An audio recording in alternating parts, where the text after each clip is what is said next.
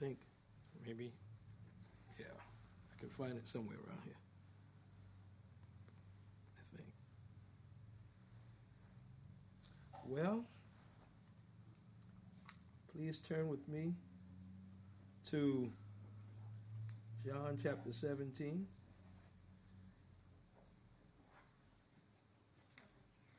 John chapter 17. Oh, no. John 17. Let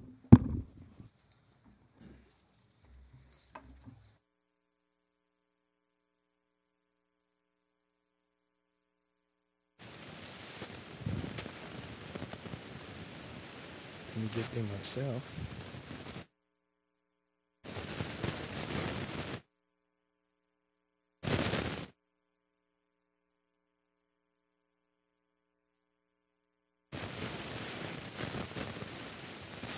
Technical difficulties, please stand by.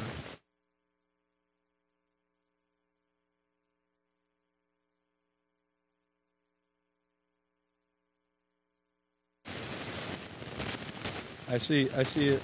Now I got two bars on the battery.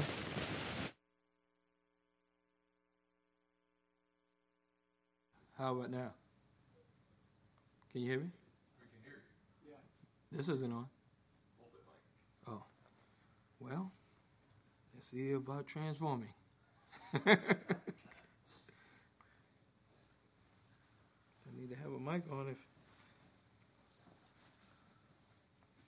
Don't need to pretend, right?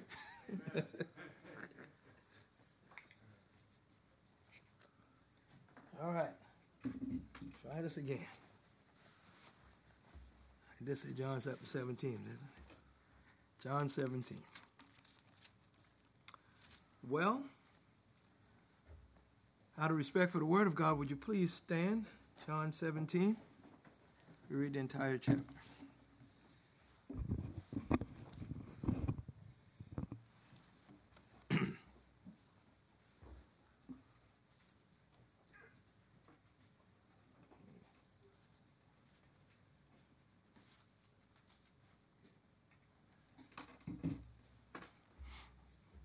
The Word of God, let us hear it together.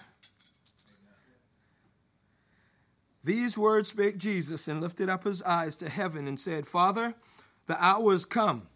Glorify thy Son, that thy Son also may glorify thee, as thou hast given him power over all flesh, that he should give eternal life to as many as thou hast given him. And this is life eternal, that they might know thee, the only true God, and Jesus Christ, whom thou hast sent. I have glorified thee on the earth. I have finished the work which thou gavest me to do. And now, O Father, glorify thou me with thine own self, with the glory which I had with thee before the world was. I have manifested thy name unto the men which thou gavest me out of the world. Thine they were, and thou gavest them me, and they have kept thy word. Now they have known that all things whatsoever thou hast given me are thee. For I have given unto them the words which thou gavest me, and they have received them, and have known surely that I came out from thee, and they have believed that thou didst send me. I pray for them. I pray not for the world, but for them which thou hast given me, for they are thine, and all mine are thine, and thine are mine, and I am glorified in them. And now I am no more in the world, but these are in the world, and I come to thee.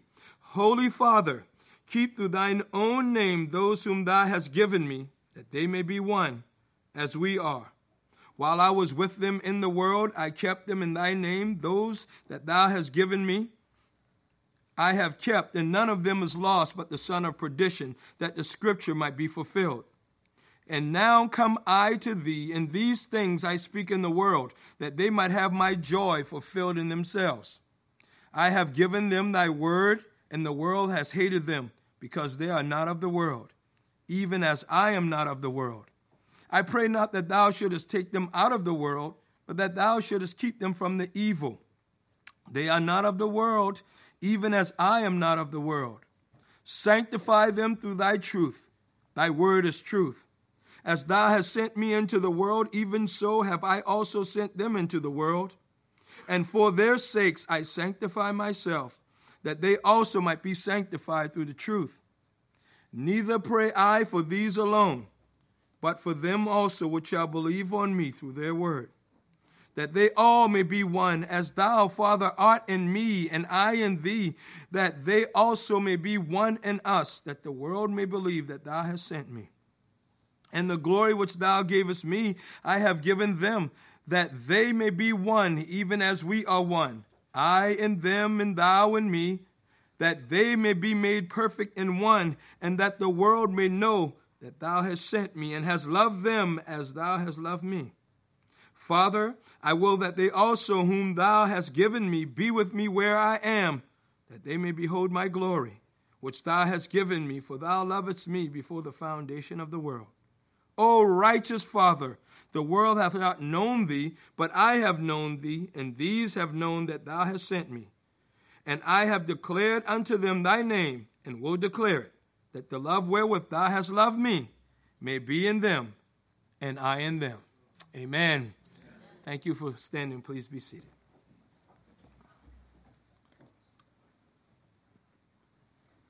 Let us pray together.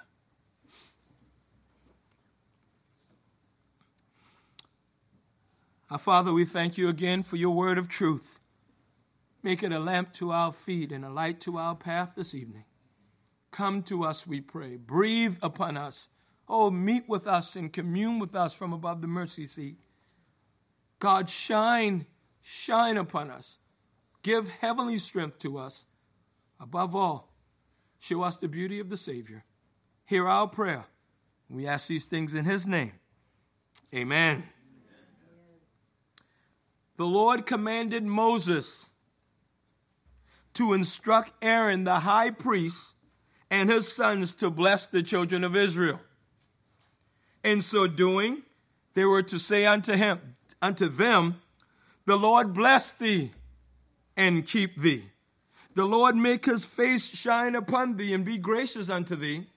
The Lord lift up his countenance upon thee and give thee peace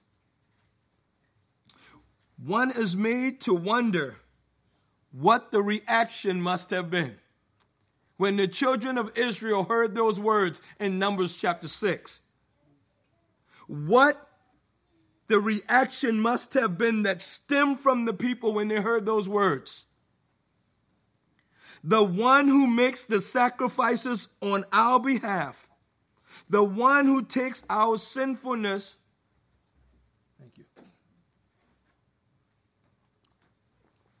put this one on this side so I don't knock it over.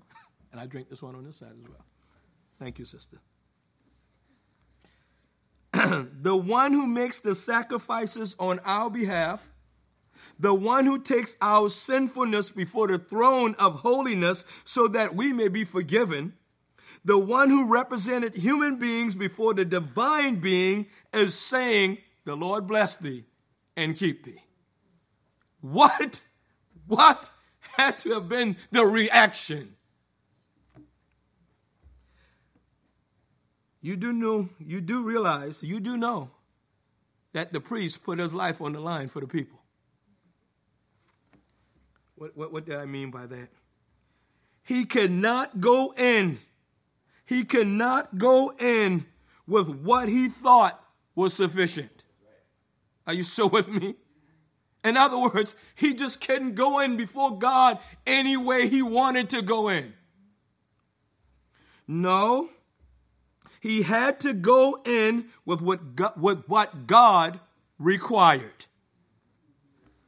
To do otherwise would cost him his life.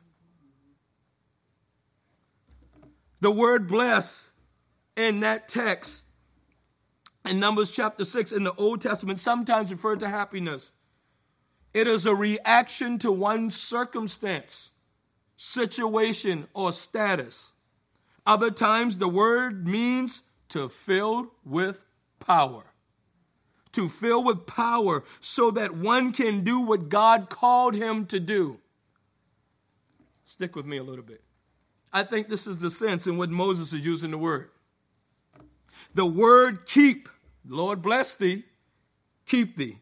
The word keep means to guard, keep a watch over, and protect. So, what is Moses saying to Aaron? Tell the people that the blessing they need is for God to fill them with power so that they can carry out the task set before them and for his protective hand to rest upon them. That's what I want you to tell the people. Why would they need God's power and God's protection? Because they have to live in a dangerous world even in enemy territory. They will need his protection as well as his power. See, to have God's power and protection is to have his presence. And that's what we want. Let me say that again. To have God's power and protection is to have his presence. That is what you need, and that is what I need.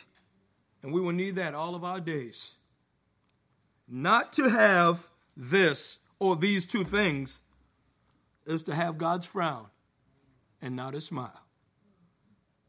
So, likewise, you say, well, why did you read that? So, likewise, in our text, we have the high priest, Jesus Christ, saying something similar. He is crying unto his Father, not to the people, but the disciples get to hear it. He's crying unto his Father for the Lord, the Father, to bless them and to keep them. Provide your presence because I'm leaving them behind. To have his protection and power is to have his presence. Well, why? Why would he do that? Just like the Israelites, they will have to work in enemy territory they will need God's protection and God's power. Just so that you and I are aware, the enemy is not going to let us work in enemy territory without a fight. The enemy is going to do everything in his strength, and he's going to use everything he has so that we would need everything that God has in order to fight. I hope you're listening. He is not a lightweight. the disciples of Jesus Christ are not dealing with an amateur fighter. He is not a rookie. This is not his first rodeo, if you will. He is very skilled at what he does. So we look at the prayer again, the prayer that changed everything. Part seven. Just a quick review of our last message. In our last message, we saw how Jesus prayed concerning one's condemnation. While it may seem as an unusual way to pray, we saw that what we saw that what continually gripped the heart of Jesus Christ was the fulfillment of Scripture. He kept that before his mind's eye. Scripture must be fulfilled. In other words, from Genesis to Malachi, Jesus is Scripture focused. He wants to see all things accomplished, all things. We examine that the condemned one is none other than Judas Iscariot, the son of perdition. We looked at all the privileges Judas enjoyed as a disciple of Jesus Christ singing with Christ, eating with Christ, talking with Christ, laughing with Christ, learning to pray from Christ, hearing the teachings of Christ, and seeing the miracles of Christ. Judas had privileges we concluded that Judas had no interest in Christ, no love for Christ, even though he had all of those privileges. Judas threw it all away. We heard the voice of Judas saying to us, Don't do the same. You will never get those privileges again. Judas was a fake, and no one knew it except Jesus. Let me see if I can say that again because it's pretty scary. Judas was a fake among the disciples, and no one knew it except Jesus. Jesus himself said, Have not I chosen you 12? You would think they would have picked up on this. Have not I chosen you 12, and one of you is a devil? You think somebody said, Judas. Judas! No, they didn't even know. He spake of Judas Iscariot, the son of Simon, for he it was that should betray him, being one of the twelve. You can be among God's people and not be one of his people. It's a scary thing. You can enjoy all the privileges, sing all the hymns, even have a Bible in your hand, and be around Christian and not be a Christian. That's pretty scary. Next, we looked at Jesus' prayer for our jubilation. That's our joy. We define joy as the internal gladness that stems from a heart that is moved by God and that is fixed on God. It is not based on circumstances, talking about joy, or any particular situation. Joy has a connection with the heart to God. Joy. Doesn't matter the situation. Doesn't matter what's going on. When the heart is overwhelmed with God and fixed on God, it has joy. We also saw that joy is tied to our unity. Listen, joy is tied to our unity.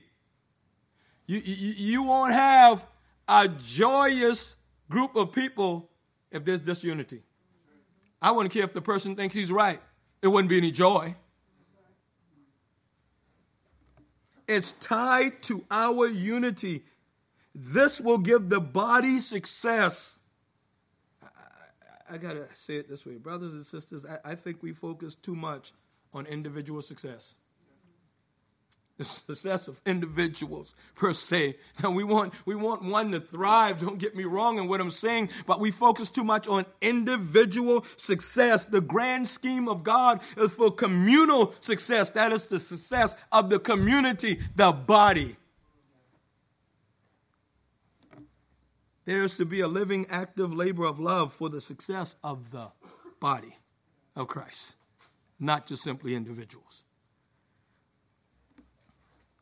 Christians are to work. Listen, Christians are to work with each other, not against each other, for the body's success. I said it on Wednesday, I say it again. We are each other's companion, not each other's competition. So, at the heart of their joy and ours is unity, and at the heart of unity is love one to another. If there is not love or no love, there will be no unity. And there will be no joy. So we ought to pray for practice unity. Practice unity. I didn't say uniformity. well, we just think everything alike, walk alike, dress alike. I didn't say uniformity, I say unity. The day will come when we will all be uniform. Every knee shall bow, that will be uniform. Every tongue will confess, it will be uniform. And it will be unity. No, we ought to pray for practice unity. How we ought to pray for practice unity. How we ought to mourn for disunity and how we are to examine ourselves as to how we are helping in the matter of unity or contributing to disunity in the body of Christ. So we come now first point. Christ prays concerning the disciples' reception of the word. Verse 14. I have given them thy word, and the world has hated them because they are not of the world, even as I am not of the world. Jesus said he has given, he had given to his disciples God's word. Jesus has already prayed something similar in verse 8 when he said, For I have given unto them the words which thou gavest me, and they have received them, and have known surely that I came out from thee, and they have believed that thou didst send me. I've already given them your words, plural. Here he says word, singular. Words, plural. I think he's referring again to the precepts and the commands and the instructions that he has given to the disciples concerning God Almighty. But here in the verse, I think this word consists of the body of teaching surrounding God's promise of salvation in his beloved Son. They have received the word, not just heard the word, they've received it.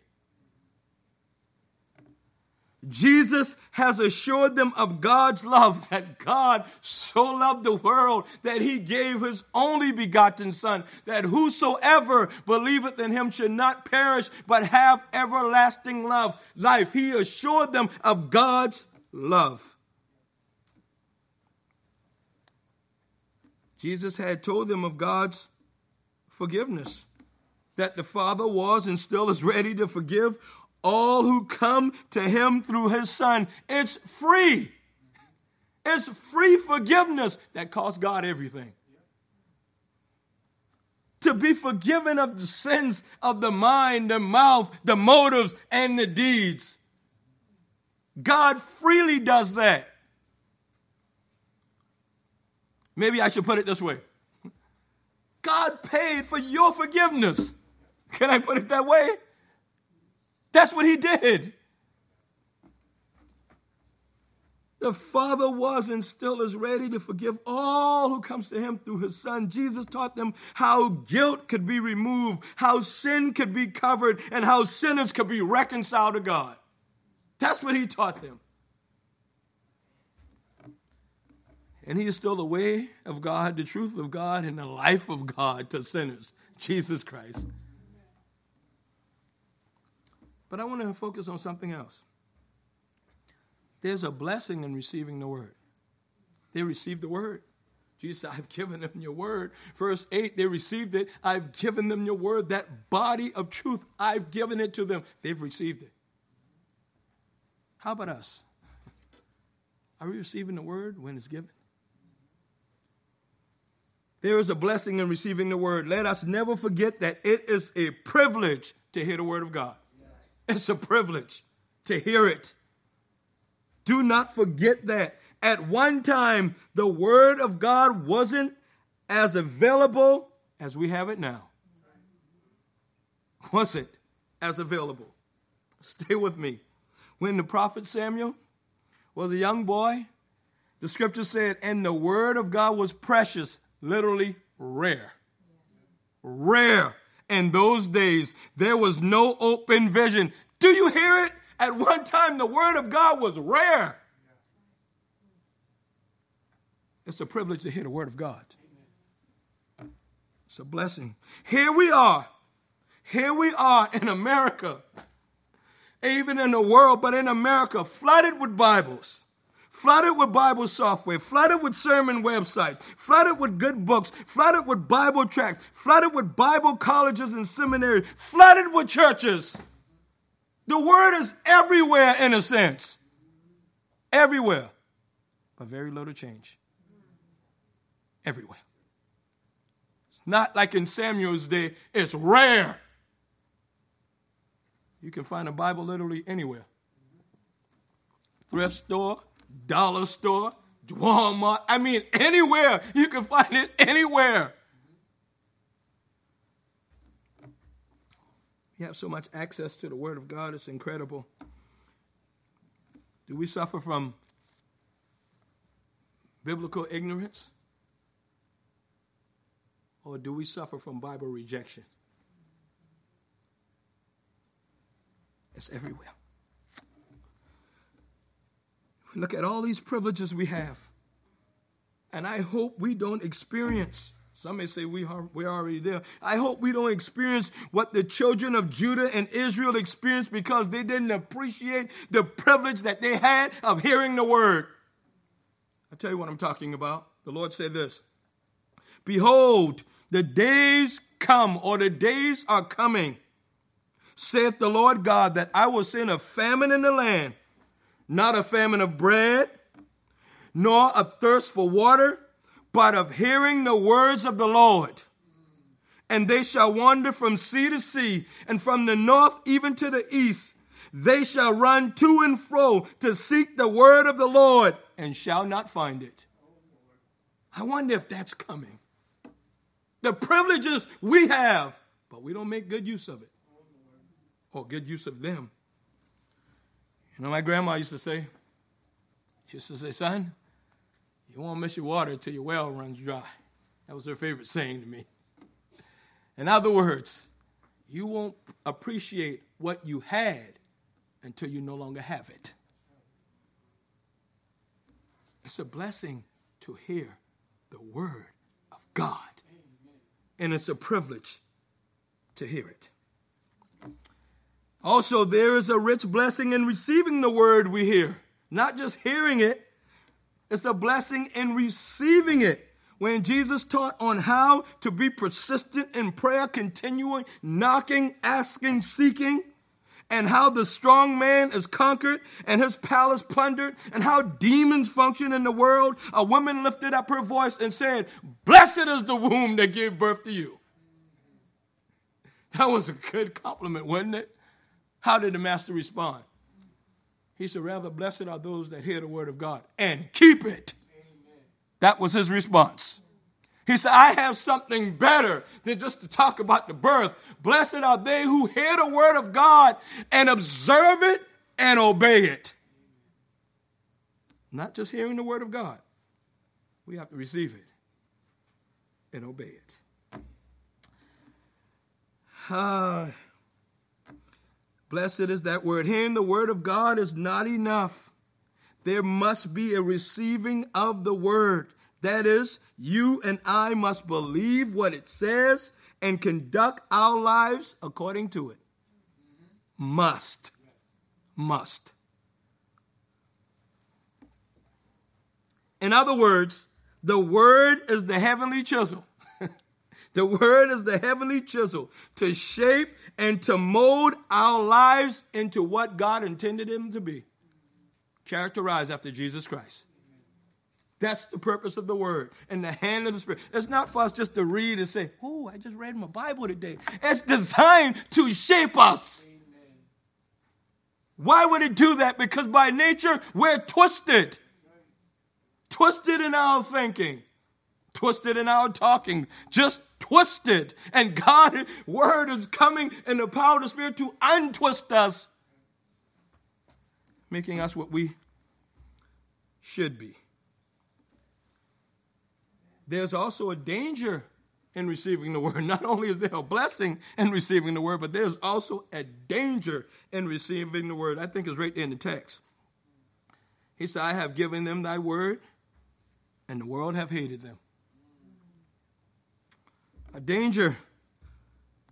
Jesus mentioned that something happens when you receive the word of God, but what in the world would that be? It's the world's hatred. It's a danger in receiving the word. Please notice that Jesus did not say that the world is going to rejoice when a heavenly change happens to a person. It's not in the text. The change is positive from heaven's perspective, but the change is negative from the world's perspective. Believe it or not, believe it or not, the heavenly change is offensive to the world. Believe it or not. It is because the world loves darkness and is in darkness. Now, when I'm speaking of darkness, I mean the world loves its evil deeds. Because of this, any light that shines in the darkness is going to be rejected and detested any light. Now, am I saying every single person is going to reject us? You can have unsaved people that, that, that like you. When the Lord saved me, my, my uncle, who was very close to me, he just said, I don't know how to deal with you. He said, I don't know what to do. I, I just don't know what to do with you. I don't know what to say. I don't, I don't know what to do. You're not the same person. So I'm, I'm not saying he, he stopped loving me. Maybe he, you know, he didn't talk to me much after that. I know that much. As much as he did because he didn't know how to communicate with me.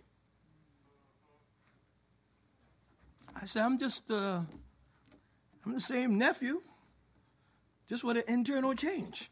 that's, that's, that's all. So, but when we're rescued, when someone is rescued, the pressure from the world is coming. It's coming. You cannot get away from the pressure. We can try. We're going to see that in, in, just in a moment. You can try to say, I'm, a, I'm just a hide off in the cave somewhere. That doesn't work. That doesn't work. The pressure comes when you're a, blank, when you're a brand plucked from the burning. Listen to how Jesus puts it. And this is the condemnation. Notice condemnation that light is coming to the world. I think he talks about himself there. And men love darkness rather than light. What, what, what did you say? Men love darkness rather than light. That, you were darkness, weren't you? Before you were rescued, you were darkness and in darkness. You didn't care anything about the light. You may have just did some things just secretly that some people do outwardly. Why? Why? Jesus gives us a reason why. Because their deeds were evil. That's what he said. It's a love for darkness because of evil deeds, sinfulness. For everyone that doeth evil hateth the light. Here's the word. Rejects it. Everyone that doeth practices evil hate the light, neither comes to the light, lest his deeds should be what? Reproved, exposed. Who wants to be exposed? Who wants to be exposed? The last thing we want is for someone to find out we have been engaging in evil secretly. Who wants to be exposed? Jesus said that's what happens when the light comes. It shines, and people don't want that.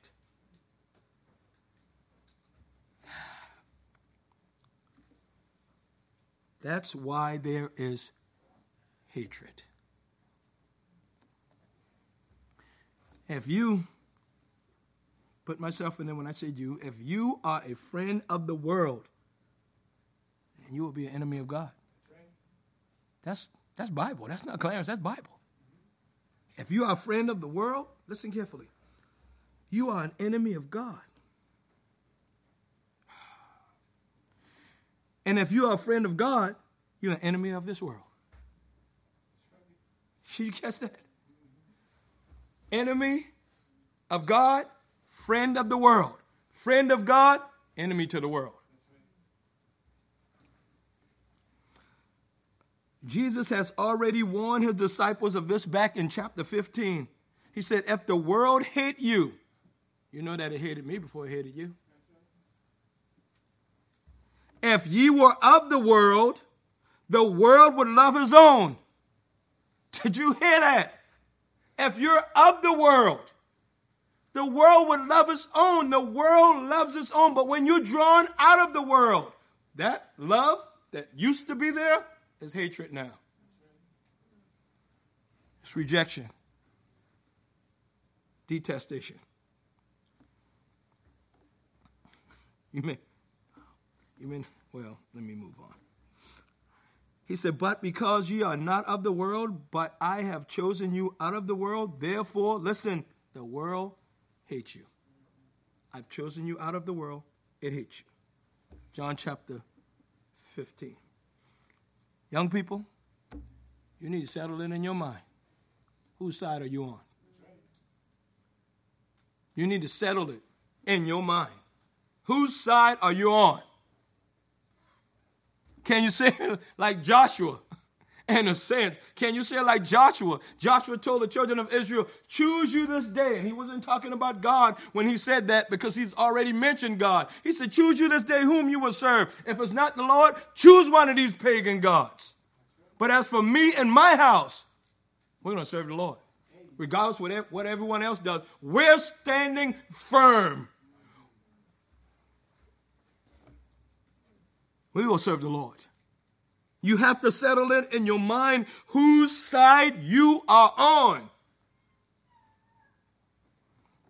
Kind of like when Moses asked the same question when the children of Israel formed their idolatrous worship around the golden calf. Moses asked the question, Who's on the Lord's side? He's talking, listen, he's talking to people whom the Lord rescued out of Egypt. And now they have an idolatrous worship around a golden calf. This is the thanks you give to God after being rescued? Who's on the Lord's side? Come over here. Everyone didn't come. You would think everyone would run and say, I am. No, no, no, no. That's not how it happened. Oh. Second, not only did Jesus pray concerning the disciples' reception of the word, Secondly, Jesus prays concerning the disciples' separation from the world. I think it's still right there in verse 14. It's wrapped up in his words because they are not of the world. Jesus stated that his disciples were not of the world. Their hearing, receiving, and believing the word of God made them different. Their hearing, receiving, and believing the word made them different. Their goal is different. It's now God's glory. Their destination is different. It's heaven.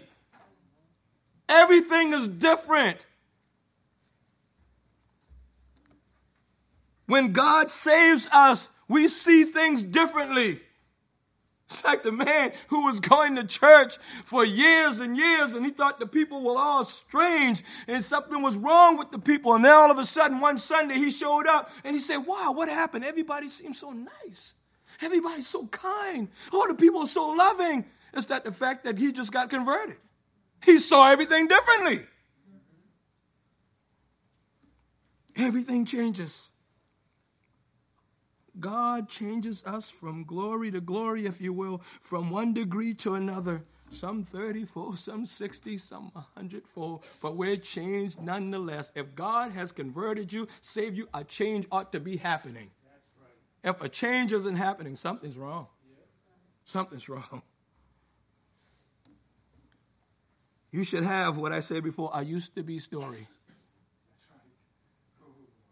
Well, Brother Clarence, I grew up in a Christian home. I don't know about all those outward things. You got some inward stuff. you know about some inward stuff. Praise the Lord for some of us who've been preserved from all the wretchedness. But inward wretchedness, inward wretchedness, you know about. The thoughts that go through the mind. That's enough to condemn us already. You want to bang that thing against a wall. Or the thoughts, you the thoughts that go through that no one sees except God. He can read it. It's amazing. We know thoughts from words. God read thoughts without words.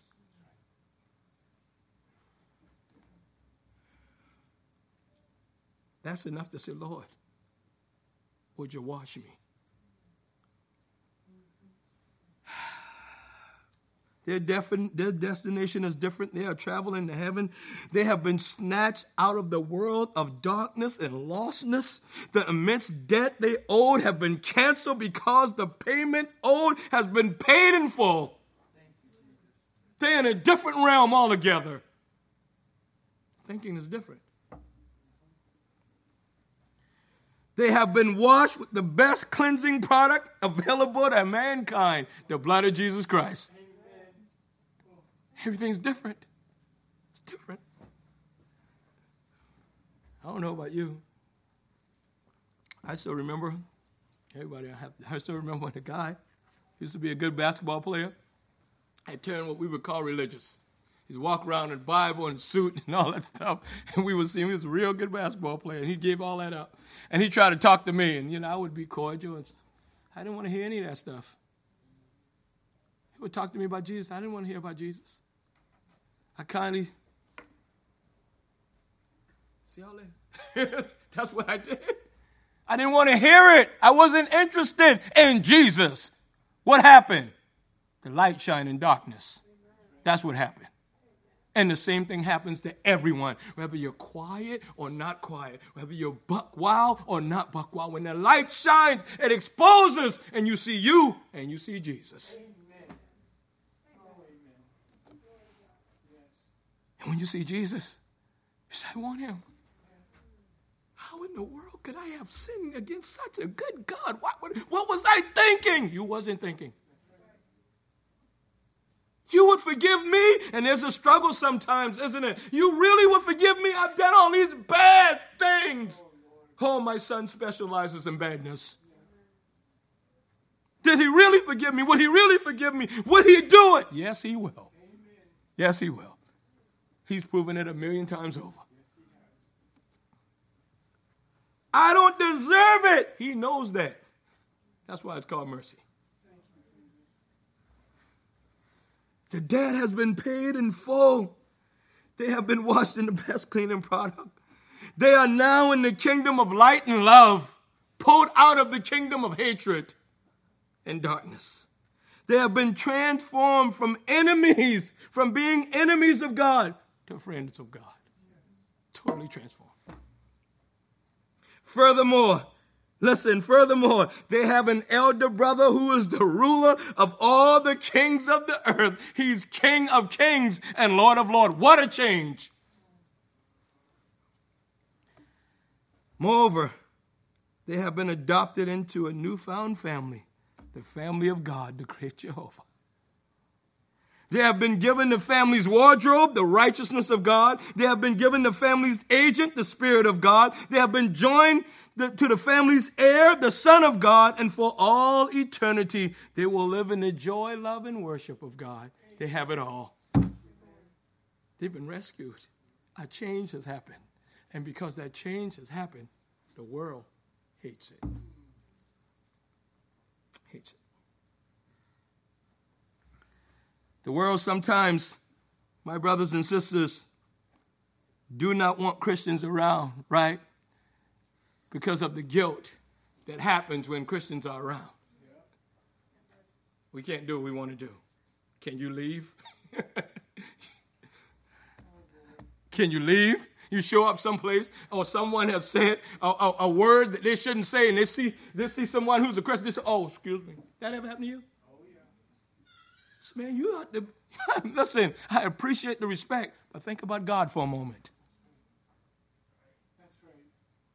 We can't do what we were. We're restricted because these Christians are around. That's why they want us gone. You see it all around. I hope you. I hope you're not missing it. It's all over. They want us gone. This and these, maybe I should say, these things separate them from the world. They've been brought out of the world. But not only does Jesus pray, listen, not only does Jesus pray for their reception of the word and their separation from the world, Jesus prays for his disciples' participation in the world. Stay with me. I think it's right there in the text. Watch here. After he says, I am not of the world, let's talk about his own separation at the same time. He's getting ready to leave. Anyone who's looking at the life of Jesus Christ knows it is a separate life, different from all, sinless, spotless, righteous. But he says this right here in verse 15 I pray not that thou shouldest take them out of the world, but you should keep them from the evil. Why in the world would Jesus pray something like that? Why would he pray, leave them in the world? Why would he do something like that? Why doesn't God just save a person and transport him or her immediately to glory? Why didn't he do that? Why is it that believers have to stay and face the hostility, insults, mockery, and rejections of the world? Why? Could just save. Okay, that one gone. Save. That one gone. Group. Save. Gone. Why does he leave them in the world? I think these are questions that need to be answered. I think the reason God leaves believers in the world are several, but just let me give you a few. Number one, so the world could hear the gospel. and so the world could hear the gospel. If we're gone, who's going to give the message? The world needs the good news in the midst of bad news. And you have to point out the bad news because they don't believe there's bad news. We have been left behind so that the gospel could go forth. We have been left behind so that someone can hear about what Jesus Christ, the righteous one, has accomplished. That God has sent his son into the world to live for sinners, to die for sinners, to rise for sinners, to ascend for sinners, to pray for sinners, and to come back for sinners. Amen. So that the world can hear the gospel. Well, number two, I think God left his people in the world so that the world could see firsthand the love of God. Listen, the world will not see Jesus Christ any other way other than through Christians. You show me another way. They can't see Jesus physically. And they will when he returns, but they can't see Jesus now with physical eyes. So, how do they observe Jesus Christ? One way through the people. Amen. That's how they see Jesus. Now, we either painting a, a wonderful picture of Jesus or a lousy picture of Jesus. But we're painting a picture of Jesus to the world all the time. It is so that the world may see firsthand the love of God it's another reason I think. It is so the world would see what it is, listen, to have peace with God. peace with God. The world would be able to observe peace with God, trouble all around. So, how can that guy right there just remain calm and sane? I got peace with God. I know who's ultimately in charge, I know who's on the throne. Peace with God the world would be able to see it. And disastrous situations when people are coming apart. You got peace with God. When you got peace with God, you can stand calm in the midst of difficulty. I think there's another reason. It is so that the world could witness the power of God in changing lives. Yes. what happened to that? Tell me, tell me, tell me. What happened to you? What happened? Complete change. What happened? Power of God. You and I know. Some things we can change. We can change certain habits, but habits are hard to break. But when you got that overwhelming power of God, when the Spirit comes in and just breaks it and sets you free. See, a changed life. My high school, high school classmates said, please tell me what happened the world happened to you? What happened? I said, I'd be glad to tell you. A change happens, a breaking. The world gets to experience the power of God. Know, read Greasy the Robber, one of my favorite books, booklets. Hey, Greasy and company have been broken to pieces by God Almighty, can't get away from their sins. Burn the book. No, no, we can't burn the book. Burn the book. Get rid of the book. No, no, it's that book. It's that book. It's just ripping us up. We call that conviction. And when the conversion happened, they said, Oh, listen, we got to go and turn ourselves in. You crazy? No, no, no. That's what you do. When you make faults, you know you try to get things right. We're going to turn ourselves in and the power of the gospel. The district attorney is shocked.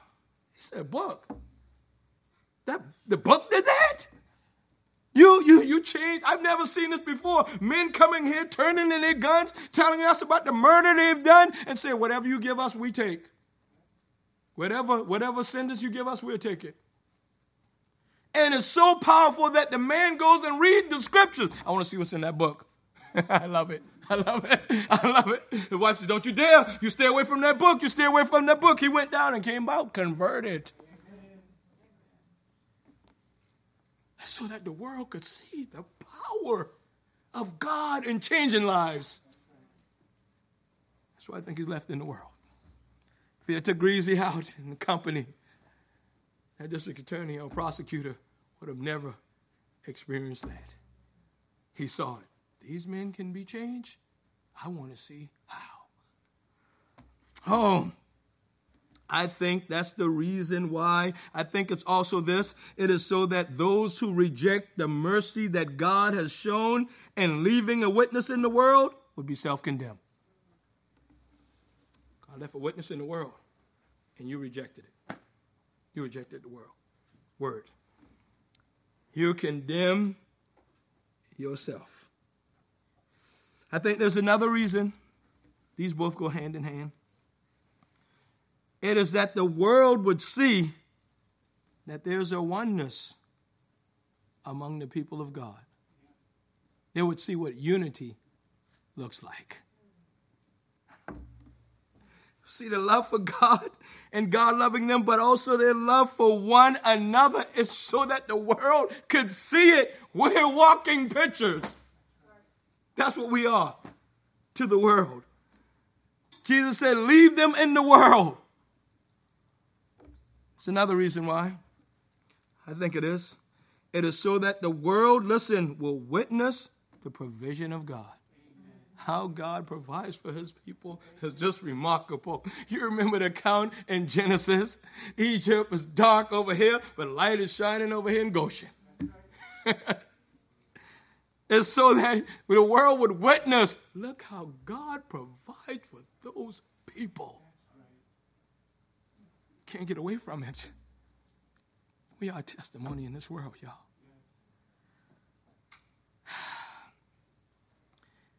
Let me just say it this way also. Stick with me. I know our time is going. It is so that the world would have a Potiphar experience. I want you to listen.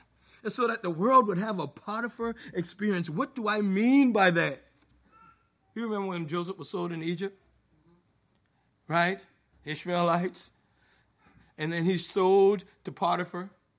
And now he's in Potiphar's house. He's kind of this slave servant, right? In Potiphar's house. And, and, and it said the Lord was with Joseph.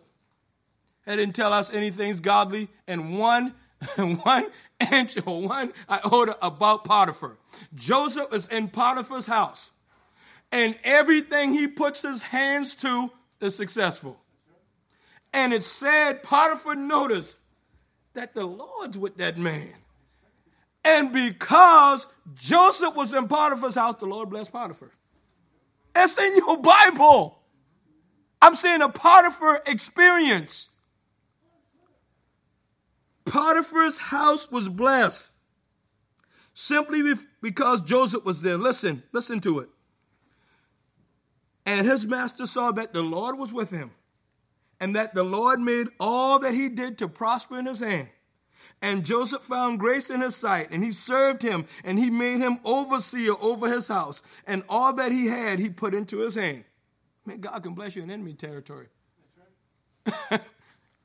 All that he had he put into his hand, that's Joseph's hands. And it came to pass from the time that he had made him overseer in his house, listen, and over all that he had, that the Lord blessed the Egyptian's house for Joseph's sake. I'm saying the Lord left us in this world so people can have a Potiphar's experience. For Joseph's sake, listen, the blessing of the Lord was upon all that he had. All that he had. Simply because of Joseph.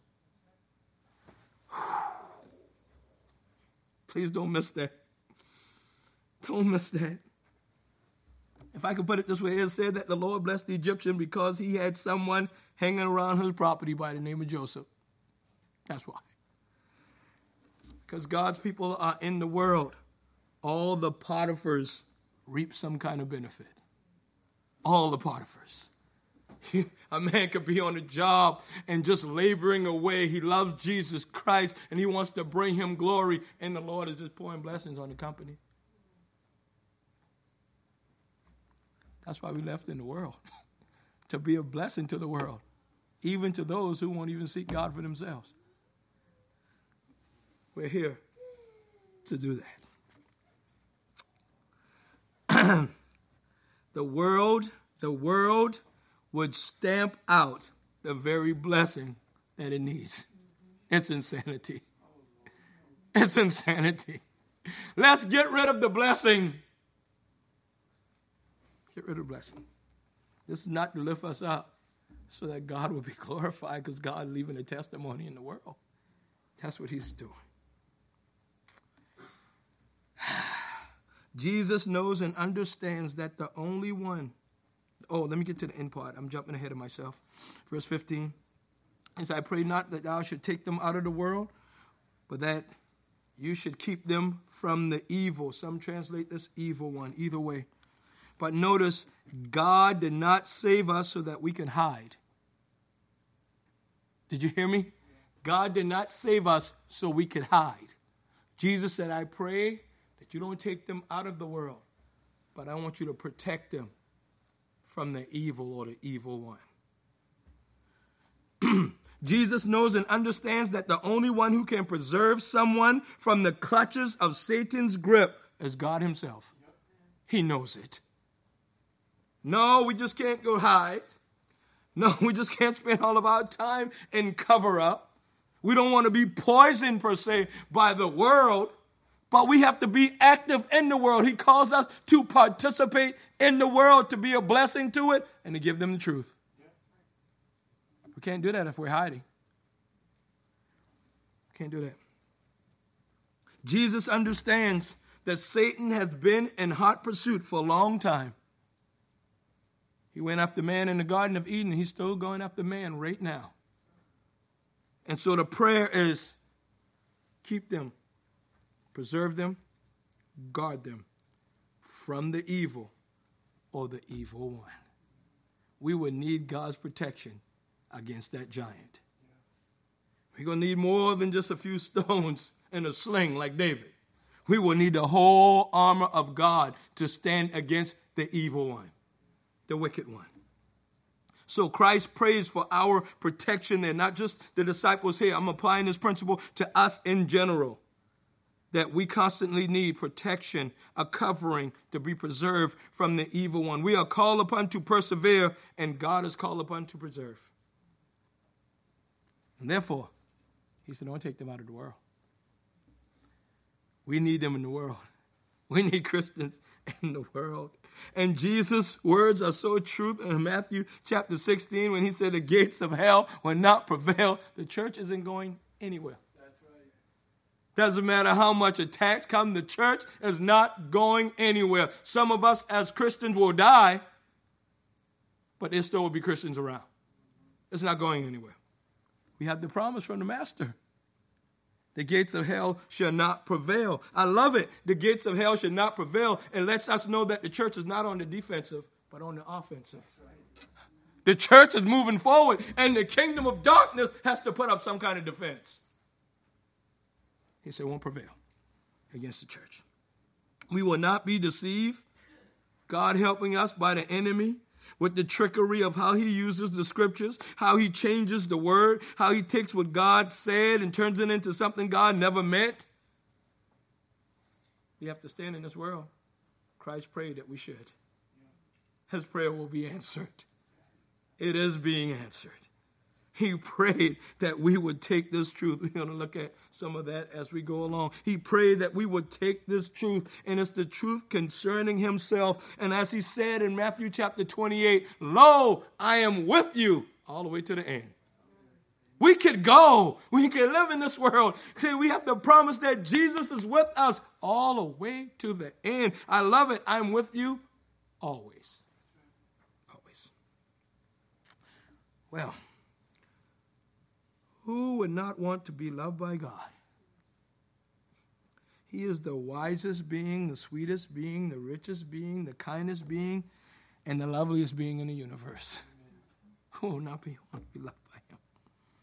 Oh, my friend, where there's God's preserving power, his keeping power, we have staying power to keep on going. Because our master prayed for it.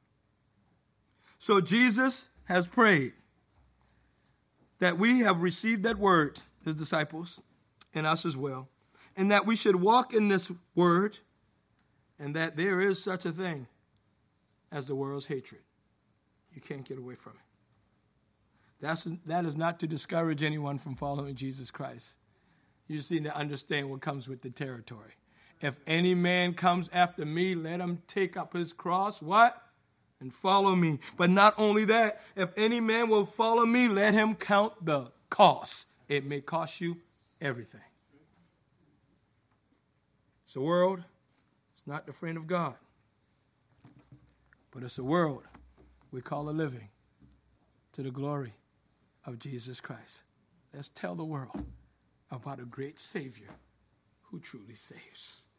And let's live in it to his great glory. And when he comes back, may we be found faithful. May he be able to say to us, Well done, because we have done well. May the Lord help us. Let us pray. Our Father, thank you again for tonight. Thank you for your kindness to us. Lord Jesus, how much we need you.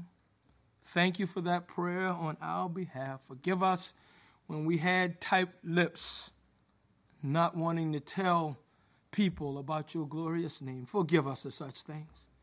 Lord, help us to be bold in proclaiming who you are. That's the only thing that's going to help the world. That glorious message of the gospel, the best news that human ears could ever hear. Oh, Spirit of God, help us and assist us, we pray. Strengthen us. May we not waver. May we not retreat. May we march forward even in enemy's territory. Bless our efforts for your great glory, for the glory of Christ, and for the glory of our Father. Hear our prayer. In Jesus' name, amen. amen. Please stand.